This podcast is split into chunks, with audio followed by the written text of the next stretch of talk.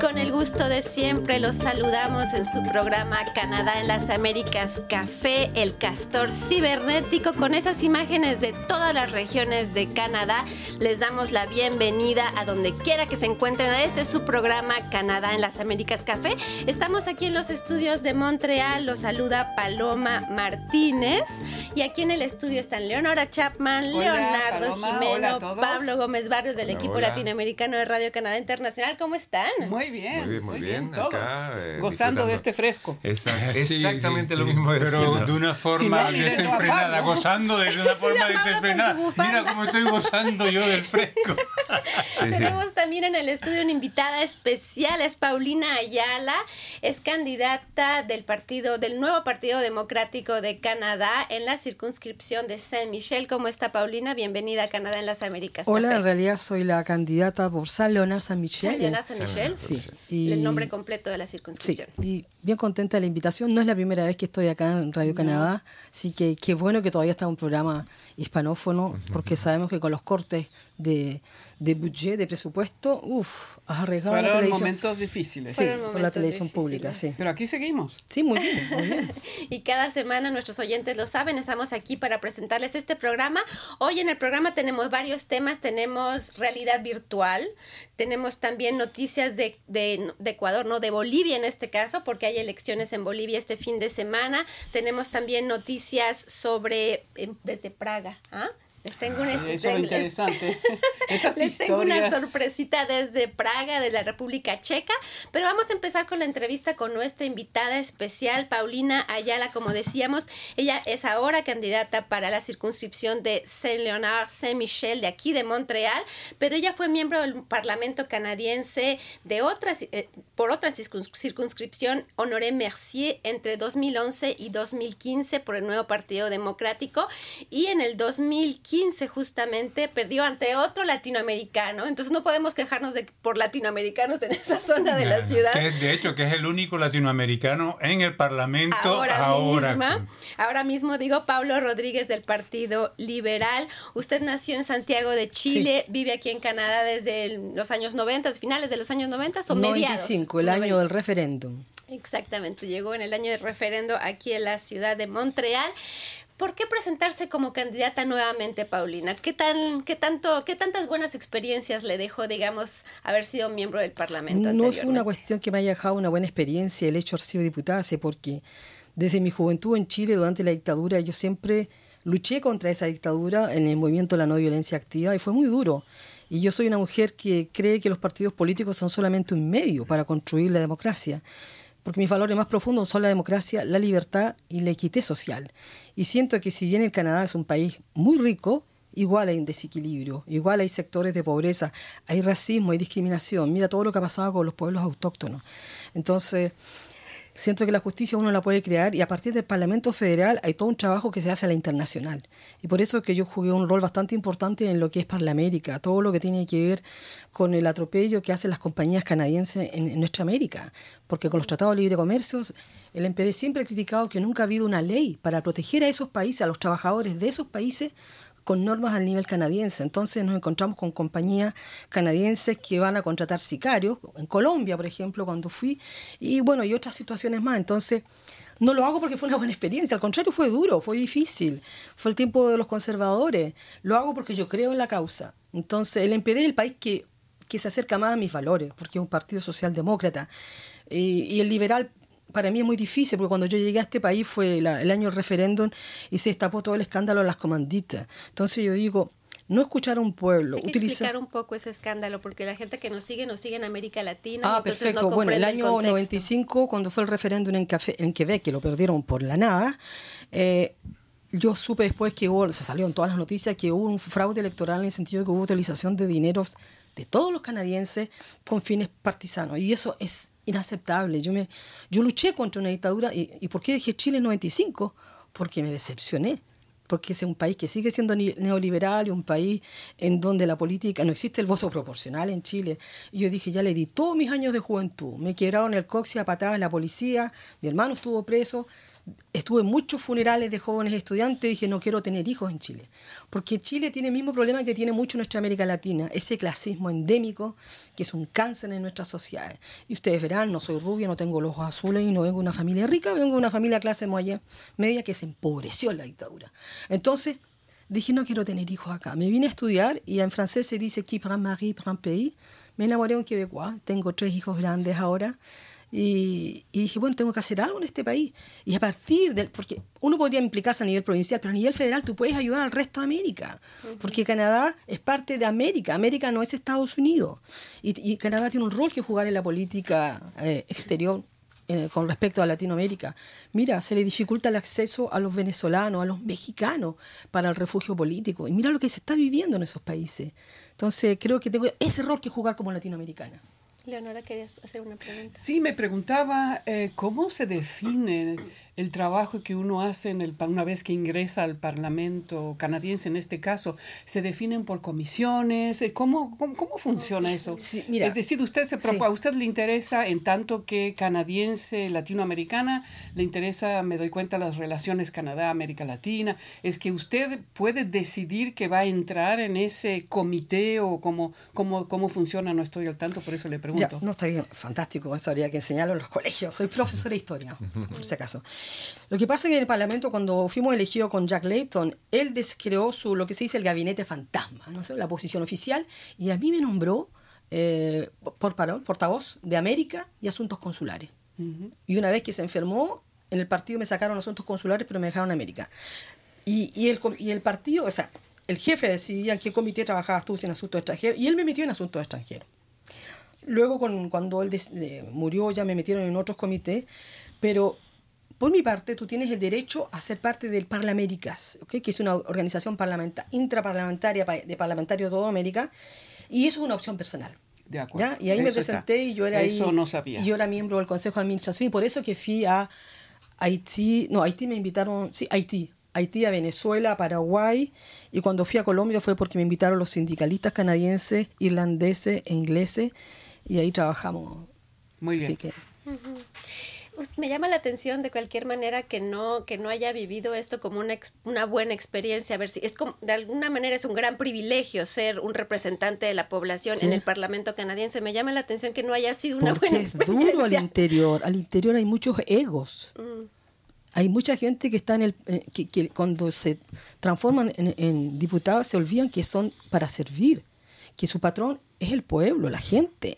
Y hay algunos que se suben y se ponen sí, pero yo creo que eso es un problema planetario, ¿eh? No, por eso te digo. No he dicho que sea en Canadá. Es terrible, es que eso no quita lo que estoy... Es una realidad. Sí. No, es una realidad siempre. Claro. Lo que están en el poder... Imagínate, para que las mujeres accedamos a los puestos del poder. El NPD siempre ha puesto mitad hombre y mitad mujeres. Se le criticaba mucho que no tenía todos sus candidatos a diputados, porque estaban buscando la paridad. Pero al interior tú ves fuerzas súper... Es muy frustrante. Yo presenté un proyecto de ley sobre el impacto de las islas de calor en la salud de los canadienses. Y los conservadores votaron contra, y los argumentos eran, no tenían sentido esos argumentos, porque no creían en la crisis climática. Pero por otro lado, dentro de tus mismos equipos, tú vas a tener gente que quiere más, que quiere aparecer en la tele. ¿Por qué le pasan la pregunta a ella? Yo quiero hablar. Mira, aquí es lo importante es que hagamos las cosas juntos. Pero eso se da en todos los partidos, sino cómo te explica que hayan echado a la ministra de la Justicia en el Partido Liberal. Porque yo soy... como un ser libre, en el sentido yo soy capaz de hacer la crítica, y hay ciertos sectores que creen que tú eres un soldado. Yo no soy un soldado de un partido. Tengo una pregunta para hacerle un poco. Usted está representando a una circunscripción particular aquí en Montreal. ¿Podría describirnos un poco qué tipo de gente vive en esa circunscripción? Wow, es una circunscripción maravillosa, maravillosa para mí, porque me gustan los desafíos. Es una circunscripción donde hay mucha pobreza, entonces como NPD hay muchos desafíos importantes. Hay una circunscripción, sobre todo en la parte de San Michel, en donde hay mucha gente que no son ni siquiera residentes, están con estatuto precario. Hay falta de viviendas abordables. ¿Hay inmigrantes en esa zona? Por favor. Hay que preguntarse si hay quebecuas. En realidad, la población mayoritaria son los italianos, pero que son italianos de edad. Y los arrendatarios son los árabes, porque yo digo árabes porque pueden ser musulmanes o no musulmanes, que son el segundo grupo de población más importante. Luego está la población haitiana, que hay muchos que están en situación precaria, en demanda de refugio. Luego está la población latinoamericana. Y así tienes una diversidad. Y entre ese grupo están los quebecuas. Entonces hay una diversidad, hay todo un problema de acceso al empleo, de equivalencias de estudio, de racismo. Fíjate que si ustedes escuchan las noticias van a ver que una persona fue asesinada en un parque en San Leonardo porque hay delincuencia. Entonces, pero también hay otras cosas, hay un buen vivir en esas comunidades, ¿no? No, tú me dices por qué para mí es interesante. Sí. Y como política yo quiero mejorar la calidad de vida de la gente. Porque yo te digo, a mis hijos yo me los llevaba al parque de San Leonardo. Porque por yo veo una... Yo conozco un poco el lugar y súper lindo, es muy interesante. Porque tú me preguntaste por qué para mí es interesante. Entonces, como socialdemócrata es interesante porque ahí están mis desafíos. Y para mí la política son los desafíos. Porque si me dan una circunscripción súper cool, no hay gran desafío para mí. No, es un lugar donde tú vas a los parques y son maravillosos, están adaptados para la familia. Los organismos comunitarios tienen locales, sí, wow, muy, muy wow, la clase, ¿okay? Que tú no lo encuentras en Rosemont, porque yo vivo a una cuadra de San Leonardo, en lo que es Nuevo Rosemont. No tenemos organismos, no tenemos biblioteca, no tenemos CLC, no tenemos muchas cosas. En San Leonardo es hermoso, pero ándate a San Michel y tú pasas una calle y no hay ni un árbol, hay islas de calor. Entonces, hay que trabajar. Hay mucho para hacer, ¿eh? Y ese es nuestro desafío en política. Yo tengo una pregunta. Con todo este impulso, con toda la energía que se ve en la persona política, ¿cómo hace uno para matizar familia y política? Es durísimo. Mientras era diputada, me dejaron por otra chilena. Ahí está. No, pero yo creo que ya estaba mirando hacia rato. No, ya el caballero estaba mirando. Entonces al caballero le gustan las chilenas. Pero claro, es que igual le gustan las chilenas. Es el otro lado de la política, ¿no? Y hacía rato que andaba mirando, solo que fue más fácil porque yo estaba en Ottawa. Pero yo soy, como se dice acá, mamá pool. Yo fui de esas mamás. Una madre muy protectora. Sí, yo fui de esas madres que no enviaba a los niños a la guardería. Yo iba a la universidad en la noche y les hacía el puré, todas esas cositas, y que los amamanta y que se preocupa de todo. Y fueron a la escuela, a la escuelita esta. Todos mis hijos fueron a la escuela pública, ojo, a la escuela personalizada y todas esas ondas donde las mamás súper implicadas. Pero bueno, ¿qué quieres? Entonces, para mis hijos fue duro, porque la mamá que estaba siempre ahí ya no estaba. Y el papá salía mucho y la mamá no sabía. Pero es un buen papá. Es un buen papá. No. Que hay que ver que en el divorcio se divorcia la pareja. ¿Usted cuando vivía, era diputada, vivía en Ottawa? Los diputados de Ottawa tienen que ir 4 semanas sobre 5 a Ottawa. O sea, una semana estaba en Montreal. Una semana. Y cuando te digo 4 semanas sobre 5, es de lunes a viernes o de lunes a jueves, en el mejor de los casos. Y yo tomaba el tren para estar cerca de mis hijos. Yo podía tomar el tren de las 11 de la noche para llegar tardísimo porque yo quería estar con ellos en el desayuno. Bueno, eso al final te quema mucho sí. Se me desgasté mucho. Entonces ahora tengo que andar con cuidado. Ahora, y aún así, con todas esas dificultades y todo, quiere volver al Parlamento canadiense. Porque hay cosas que no voy a volver a hacer. Todas estas invitaciones de cócteles que te hacen y que tú sientes obligada y la gente, tu personal de la gente, sí tiene que ir a este cóctel de esta comunidad, de esto. Nada, no, eso es pérdida de tiempo. Pero en cambio, el hecho de hacer las peticiones, yo me instalaba fuera de los supermercados, incluso en invierno, para que la gente votara, firmara las peticiones, etcétera. Eso sí lo hago. Ir afuera de los colegios a ver a los padres y decir, mire, estamos luchando para que baje la tasa de interés de las cartas de crédito, que es un proyecto del NPD después de la época de Jack Layton, a 6%. Eso sí, pero ir a cócteles, que estás 2 horas sentada... No, chao, para eso no. Y ahora las obligaciones familiares me imagino que son distintas, claro, los chicos han crecido, entonces ahora puedes ir con más libertad, te sientes más libre de regresar a la política. Obvio, y además que en 2011 yo no esperaba ganar, yo estaba en Honor y Merced, que era una circunscripción liberal. Yo no gané, ganó Jack Layton. Y en eso hay que ser bien humilde. Yo no gané, el ganó Jack Layton. Entonces, yo no sabía. Entonces, de la noche a la mañana yo estaba enseñando a Henry Buraza en Montreal, ¿no? Y mis alumnos me veían en las pancartas. Yo no pensé que iba a ganar. Entonces, me asusté como profesora. Les dejé todo preparado, el material. Y mis chicos estaban felices. Me presenté incluso a clase el otro día. Y el director había encontrado ya un suplente. Y dije, ¿cómo se le ocurre que iba a dejar votado a mis niños? Son mis alumnos. Y para mí fue difícil esa parte. Yo llamaba todos los días a las 9 de la noche a mis hijos. De corazón político, ¿cuál fue el cambio de los dos jefes, del que falleció y del que está ahora, de Layton. Hoy son tan parecidos. Sí. Son parecidos. El cambio sería más bien que pasó con Molker. Okay. Mm-hmm. Pero no con Jack Mitzin. Que Mulcair, que es el que le sucedió a Jack Layton, hizo un trabajo extraordinario en el Parlamento, como también... como un juez. Pero fue extraordinario. No, si eso no es el problema. Que le mostraron la puerta después. Sí, sí, al final. Pero ¿quién le mostró la puerta? La gente de Alberta. Seamos claros. Porque yo lo encontré horrible. No tuvimos derecho a votar todos los militantes. Tenías que ir a Alberta a pagarte el billete de avión para votar como delegado. Yo no puedo ir. Yo estaba súper mal en esa época. Era solo para decir que hizo un muy buen trabajo en el Parlamento. No, yo no, no dije que no hizo un buen trabajo. Lo que pasa, yo no estoy rebatiendo. El tipo fue brillante. No, estamos atacando. No, no, no, no, atacando. ¿Por qué? No estoy atacando. No, estoy hablando. Sí, no, el tipo, por favor, logró sacar a los conservadores. Pero Jack Mitzin y Jack Layton tienen muchas cosas en común. ¿Cómo qué, por ejemplo? En términos humanos, tú hablas de la inteligencia a nivel cognitivo, ¿no es cierto? Pero tienes la inteligencia emocional. ¡Wow! Es impresionante. Porque cuando tú ves el parkour, ¿cómo se dice parkour en español? La trayectoria. El recorrido de vida de Jack Layton. Viene una familia maravillosa. Hay que decir que Jack Layton fue el gran líder del Nuevo Partido Democrático y que falleció hace ¿cuánto tiempo? Él falleció el 22 de agosto del 2011. 2011. Oh, triste. Y Jack Mitzin le tocó una vida muy dura acá. Hijo de un padre médico que luego cayó en el alcoholismo. Entonces su familia perdió todo. Y era el hijo mayor bueno que lucha, apoyando a la madre. Muy parecido a lo que viven muchos latinoamericanos, ¿eh? En nuestros países, madres que están ahí, que se apoyan en el hijo mayor. Vivió el abuso sexual incluso de su profesor de taekwondo. Y así todo, con todas esas heridas, él ama a su familia y cuando la gente lo ataca dice... Te deseo amor. Y te lo dice sinceramente. Sí. Yo cuando lo vi por la primera vez, yo lo agarré por la espalda, porque como es joven, yo lo agarro como yo fuera una mamá. ¡Ah, mi jefe! Y se da vuelta y estaba feliz. En ningún momento como, ¡oh, feliz! Nos pusimos a bailar en un parque. Y cuando fuimos a una actividad de financiamiento, él llegó y dijo, ¿cuánto pagaron ustedes por venir a este cóctel? Nada. Porque yo me dijo, prefiero gente que haga benevolado a que estén pagando grandes sumas. Y dijo, yo digo, bravo, eso es lo que necesitamos en política. Y esa humanidad la comparten los dos. Bueno, Paulina, usted es nuestra última candidata porque hemos estado presentando a lo largo de las últimas semanas a varios candidatos. Tuvimos a Juan Vázquez del Partido Verde, Pablo estuvo conversando con la candidata Soraya Martínez Ferrada del Partido Liberal.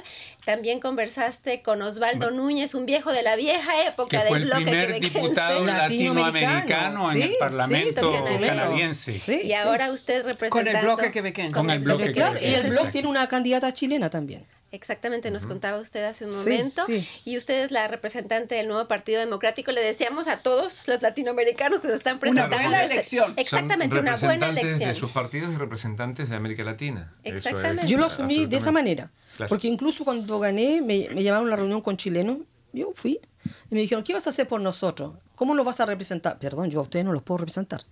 Yo represento a la gente de la circunscripción. Exactamente. Claro. Pero como latinoamericana me las voy a jugar. Y por eso es que hice un proyecto de ley sobre el Día del Heritaje Latinoamericano. Que pasó de la herencia. Pero pasó la primera lectura y como se cerró el Parlamento, cayó al agua. Pero esos proyectos de ley se guardan en un bolsito. ¿Y este año? Y lo pasó otra candidata, otro partido, porque eso se hace, ¿ya? Tú tomas los proyectos de ley que quedaron ahí, es fantástico.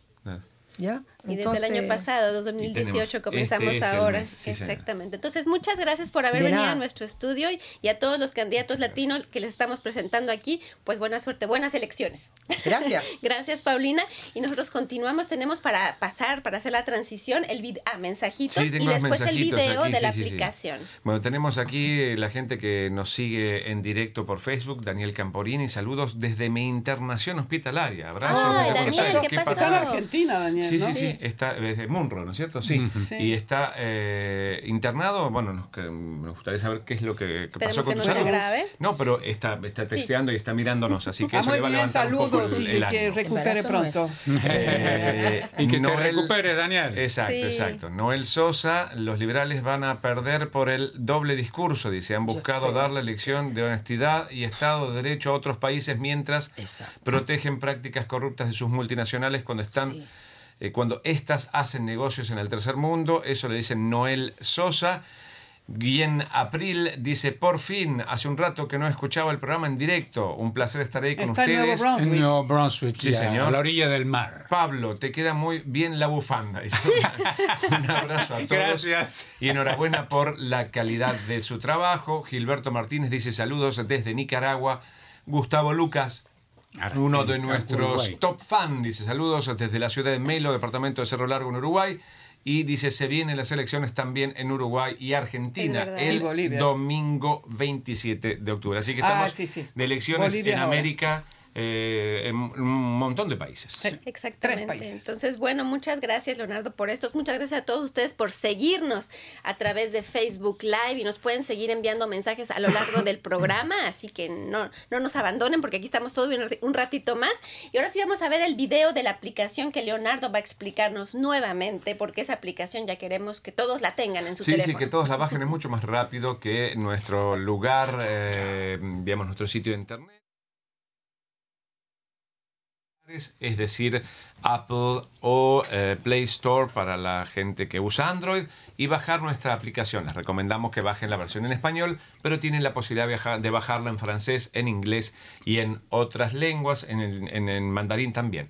La historia es que le recomendamos con muchas ganas la aplicación porque realmente es mucho más rápido que el sitio de internet. Uno puede guardar los temas que le gustan, uno puede ampliar el tamaño de las letras, uno puede ver este video. Si uno quiere, puede ir y ver el video de esta emisión en vivo. Ajá. Y después queda, por supuesto, en los archivos, así que pueden ir a consultar también durante el momento que sea, digamos, en el archivo de la aplicación. Así que recomendada en Apple Store o en Google Play Store. Y si ponen Radio Canadá Internacional Español, sale nuestra aplicación. Y si no, para aquellos que no tengan la posibilidad de buscarlo directamente en las tiendas, a la derecha, abajo en nuestro sitio, está el link para ir. Yo quiero hacer un sondeo rapidito así con las personas que están en este momento en línea, que nos digan ¿quiénes han bajado la aplicación? Ah, sí, que nos digan y que nos digan a ver si les está gustando o no la aplicación. A ver, sí, cómo les parece, ¿no? Que nos den su opinión. Bueno, yo les dije que tenía una sorpresa desde Praga. Ah, caramba, sí. Desde Praga, en República Checa. Qué bien. Exactamente, esta semana. A mí lo del checo siempre me hace acordar a el baño checo. A mí al Checo Acosta. Checo. Pero es Chequia. República Checa. Chequia. ¿Es Chequia? Checa. ¿O es República Checa? ¿O es Chequia también? Le dicen Chequia también. Sí. Okay, entiendo. Hacemos después es Chequia. Ese sí que Chequia, ¿cómo quedó? Yo me encontré con un latinoamericano que estuvo en República Checa y dijo, vine, estuve estos días en Chequia. En Chequia. Ah, muy bien. Sí. Ah, bueno. Bueno, pues desde Chequia, entonces, un oyente nuestro, un fiel oyente, nos dice él, Homero Mendizábal, nos envió un mensaje. Primero, esta semana nos envió un mensaje pidiéndonos que habláramos de las elecciones en Bolivia, que son este domingo 20 de octubre, pero también nos mandó un video. Le dijimos, mándanos un video. Yo no sabía que estaba en Praga. Entonces, miren este mensaje que nos envió. Hola, amigos de Radio Canadá. Soy Homero, transmitiendo desde Praga, República Checa. Soy un radioyente muy frecuente de sus programas y también los leo bastante y escucho y veo sus transmisiones los días viernes que transmiten en vivo. Aquí atrás mío se encuentra el Castillo de Praga, que es la representación más famosa que existe en el país. Y al lado mío está el río Moldava, como lo pueden ver, llenos de barquitos, ¿no? Es un río bastante famoso, ¿no? Porque cruza toda la ciudad.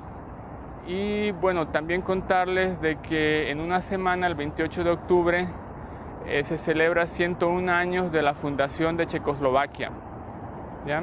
Y este sábado 20 de octubre, también informarles de que son las elecciones en Bolivia y yo voy a viajar hasta Berlín para dar mi voto en la Embajada de Bolivia.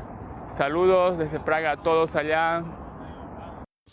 ¡Wow! Excelente. ¡Qué buen mensaje! Yo tengo una pregunta antes que se me olvide. ¿Por qué va a Berlín a votar y no vota en Chequia? Seguramente no hay embajada boliviana en Chequia. Una representación diplomática. Exacto. Claro, entonces probablemente tiene que ir hasta allá. Ah, muy bien. Qué bueno. Muy interesante el reportaje de Homero. Me gustó mucho. Así que muchas gracias, Homero, por este mensaje y también por hacernos hablar de las elecciones en Bolivia, porque hemos hablado poco. Entonces, Pablo preparó una noticia. Si tienes algo. Hoy tenemos Bolivia, Argentina, Uruguay, Canadá. Todo está pasando estos días. Sí, está movido, podríamos haber puesto una cumbia hoy. Fiesta de elección. Entonces Pablo estuvo preparando un reportaje, noticia, sobre las elecciones en Bolivia. Así es, Paloma. Entonces digamos que en estas elecciones que se llevan a cabo el próximo domingo 20 de octubre, hay 9 candidatos que se presentan, de los cuales 2 se destacan, que es el actual presidente de Bolivia, Evo Morales, que se presenta para un 4º mandato, y el expresidente de Bolivia, Carlos Mesa, que fue presidente entre el 2003 y el 2005 y que le tocó renunciar porque le pasó algo un poco parecido a lo que le pasó a Lenín Moreno en Ecuador. Aumentó el precio de los hidrocarburos y, bueno, en ese momento hubo manifestaciones de tal forma que lo pusieron entre la espada y la pared y Carlos Mesa tuvo que renunciar. Tuvo que renunciar además después de una seria represión que le costó la vida a más de 70 personas en ese momento, en lo que se conoce como la guerra del gas, ese período, ¿no? Exacto. Entonces Mesa está muy identificado con ese...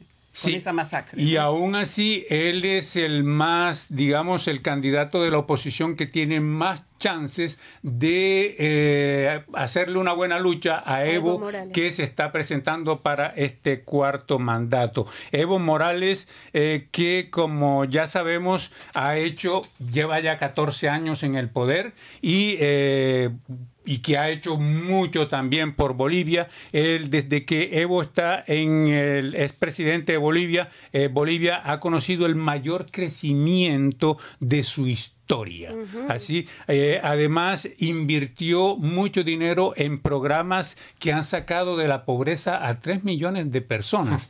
Entonces, la actuación de Evo como presidente, pues, ha sido bastante benéfica, si lo podemos decir así, para Bolivia, un país que en otros tiempos fue conocido como el país que más golpes de Estado había tenido. O sea, que era algo completamente... No me recuerdo exactamente la cifra, pero eran como 200 golpes de Estado. Era muchísimo desde que existía como país.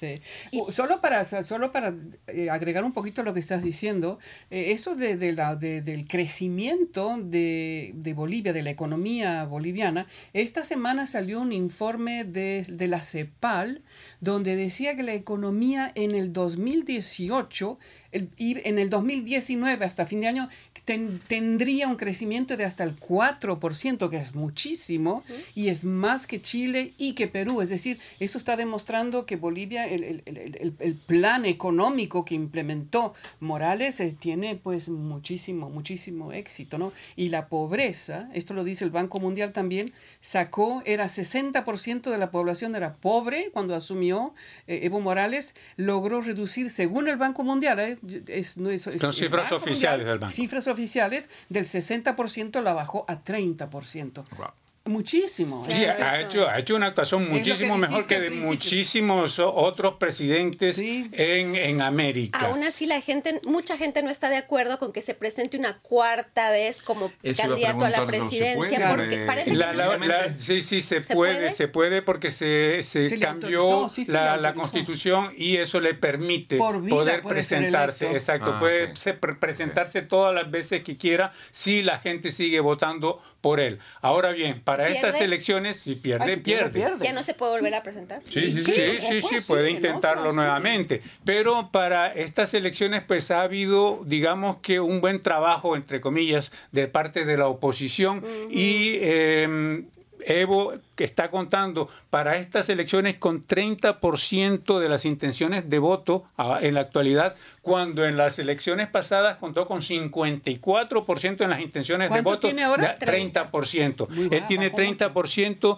y Carlos Mesa cuenta con 27%. Entonces le viene mordiendo los talones, así que no se sabe todavía cómo va a salir, cuál va a ser el resultado de estas elecciones. Lo que dicen los analistas, un poco justamente poniendo todas esas cifras que vos estás diciendo, Pablo, es que en estos momentos puede jugar a favor de Evo Morales lo que está sucediendo en Ecuador y en Argentina, donde el Fondo Monetario Internacional se metió nuevamente en esos países y estamos viendo los resultados. Entonces eso podría tal vez influenciar en el voto. Sí, y en Argentina, donde el Financial Times, que es un diario global de la economía, que publicó un artículo sobre Macri que le dio, pero con todas, devastador.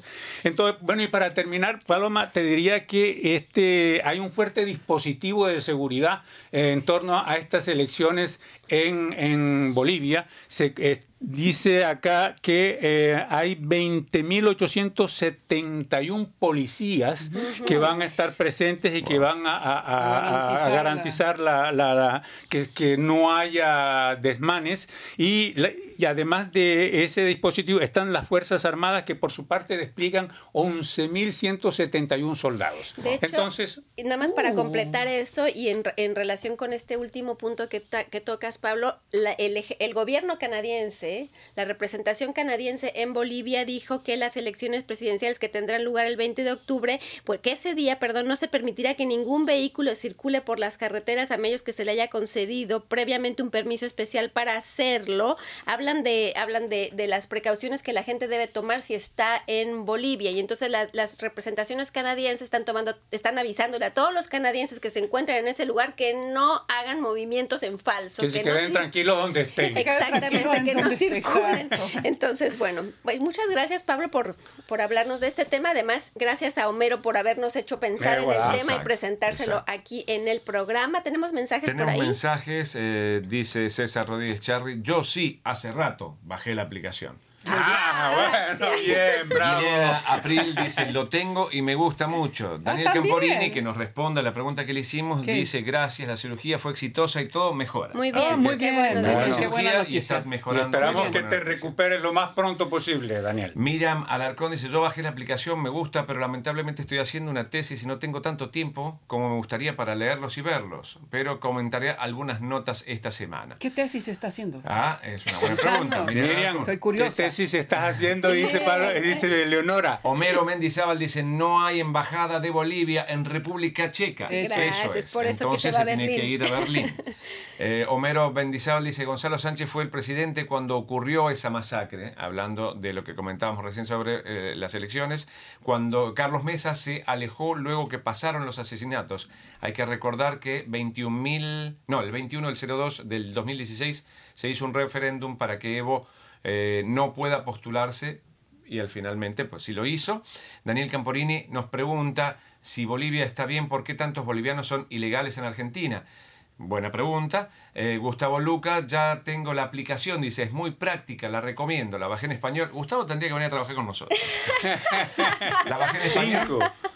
Bueno, porque Gustavo es uno de esos casos que habla otras lenguas. Claro. Entonces la bajé en español, pero también consulta las noticias y contenidos en francés y en inglés. Todavía no hablo árabe, aunque veo el programa de RCI en dicho idioma. Por favor, saludan a los conductores, estarán en un rato más en las ondas de Radio Canadá Internacional. Miriam Alarcón dice: la presidencia de Evo Morales es benéfica en la mayor distribución de la riqueza. Eso es lo que toda América Latina necesita. César Rodríguez Charri, signo de pregunta. Gracias por tu nota, Pablo, sobre Argentina. Que se sepa lo que se pasa.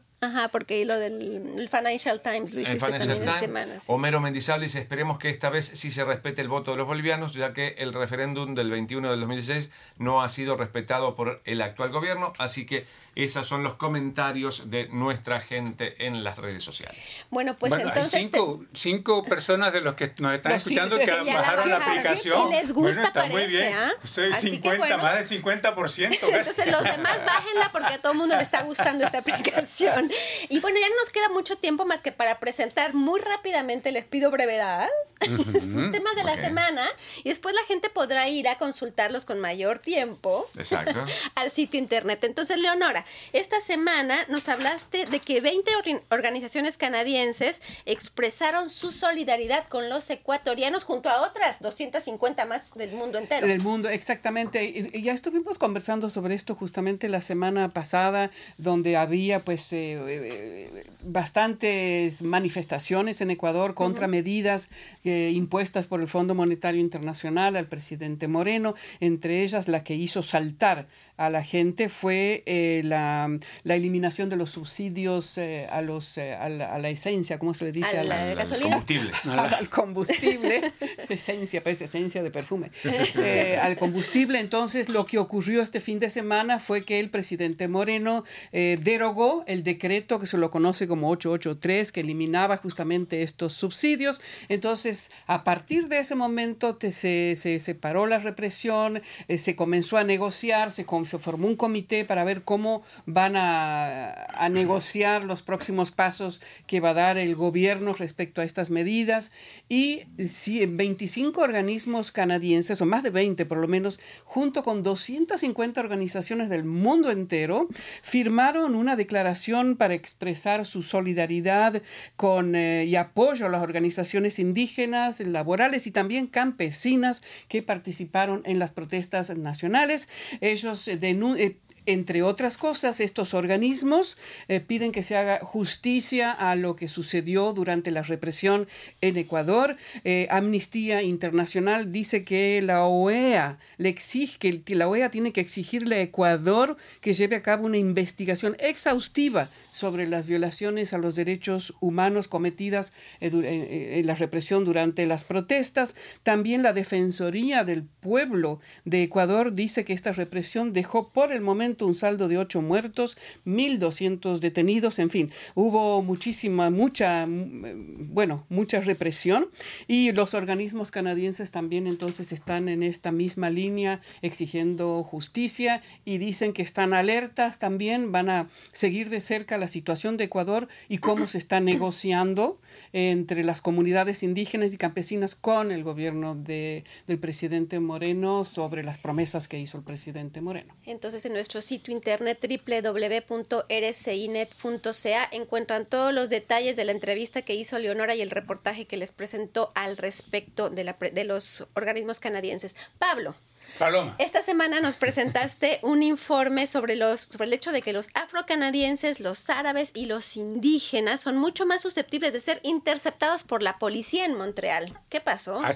Lo que pasó es que había, digamos, un cierto malestar en el seno de las autoridades de la dirección de la policía de Montreal, y con respecto a la actuación de los policías, y decidieron abrir su base de datos a investigadores independientes para que trataran de ver cuál es el problema.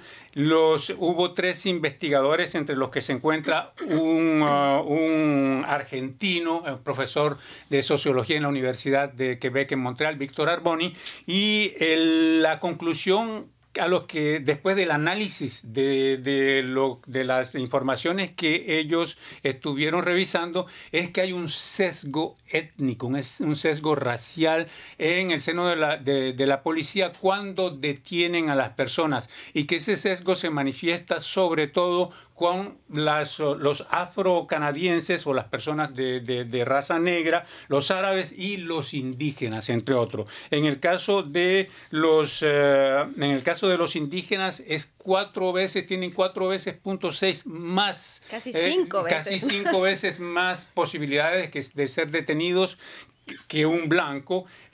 Para los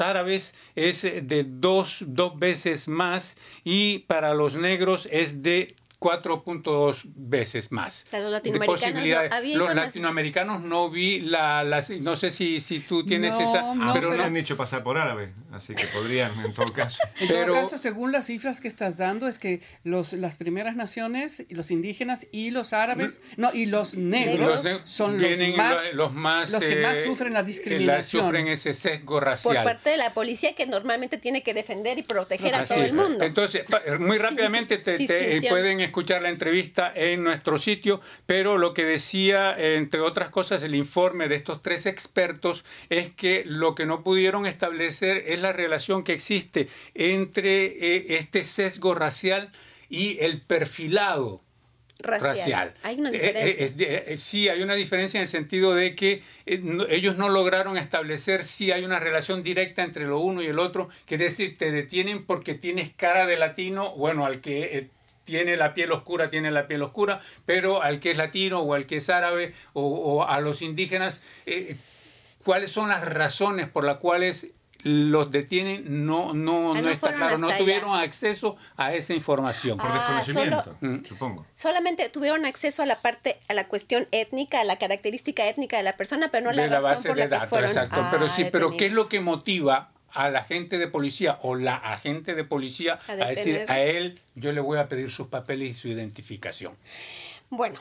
Eso es lo que... Bueno, entonces en el reportaje pues, lo pueden encontrar los detalles. En nuestro sitio el reportaje, la entrevista con Víctor Armoni. Gracias, Pablo Leonardo. Sí. Estos cascos de realidad virtual no serán ya como nos los imaginamos, con el teléfono aquí pegado. Así. Exacto, no. Exacto. Hay gente que confundía, y eso me llamó la atención y por eso decidí hacer esta nota, tiene que ver con la desaparición de uno de los primeros elementos que uno usaba para la realidad virtual, para conocerla, que son unos cascos donde uno ponía el teléfono así. Ajá. Y podía con eso tener un programa especial, obviamente una aplicación, y hacer como que estaba dentro de una cápsula de realidad virtual. Y bueno, este tipo de cosas nació con eso que estamos viendo en pantalla, que son los carbohidratos.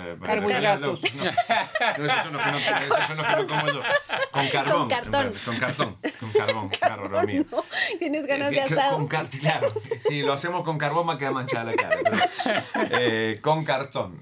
Y estos fueron los primeros donde uno ponía su teléfono, podía hacerlo, y después salieron, bueno, un poco más sofisticados, y hubieron dos o tres empresas que los empezaron a fabricar, pero la gente empezó a quejarse de que yo me tengo que conectar a esto, tengo que hacer todo una historia para poner el teléfono, para conectar el teléfono en modo virtual, y cuando quiero usar el teléfono tengo que desarmar todo eso. Entonces uno de los dueños de la empresa Oculus, que hace cascos de realidad virtual, es el que dijo esta semana: se terminó, ya no más con esto porque la gente no lo quiere. Entonces están desarrollando ellos, y esta es la ventaja para Oculus. Yo me lo imaginé así. Están desarrollando un casco que tiene todo dentro del casco. O sea, uno no tiene que estar conectado a una computadora, sino con el casco solo podría entrar en un campo de realidad virtual. Exacto. Esa fotografía no la encontró Leonardo, la encontré yo, porque yo dije, así me lo imagino que van a hacerlo un día, la realidad supongo virtual. Supongo que sí. Había una serie de ciencia ficción en la tele, o una película en la que había uno de los actores que tenía algo parecido a lo que tiene la silla, ¿no? Para ver el... Sí, no me acuerdo Paloma, ¿de qué hablas vos? Porque no nos queda mucho tiempo. Bueno, esta semana sí hay un poco de tiempo. Sí. Yo hice un reportaje que me gustó hacer porque me llamó la atención que había poca mención de América Latina, las relaciones de América Latina con Canadá durante la selección, durante la campaña electoral. Entonces me interesé en ese tema porque Canadá y América Latina tienen relaciones diplomáticas, económicas, políticas desde hace muchísimas décadas, y en la campaña electoral ha habido poca, mención. Entonces estuve hablando con alguien del Consejo Canadiense para la Cooperación Internacional, entre otros, que nos dijo los diferentes partidos políticos tienen visiones muy distintas con respecto a América Latina, pero en todos los casos tienen que ponerle más atención. Y lo que dijo el Partido Conservador, particularmente con respecto al corte de la ayuda al extranjero, y donde no mencionó para nada América Latina, le preocupa mucho este consejo porque dice, van a cortar los maravillosos programas que se han ido instalando con dinero canadiense, con organismos latinoamericanos. Ya Harper había cortado muchos programas en la época que estuvo. Exactamente. Entonces, en este reportaje les hablamos de las diferentes posturas de los partidos políticos con respecto a América Latina en general y a la ayuda internacional y a las posibilidades de que si ganan, cómo serán las relaciones con América Latina. Entonces, también en el sitio internet www.rcinet.ca podrán encontrar más información al respecto. Y no tenemos un montón de tiempo. Despidamos a la gente.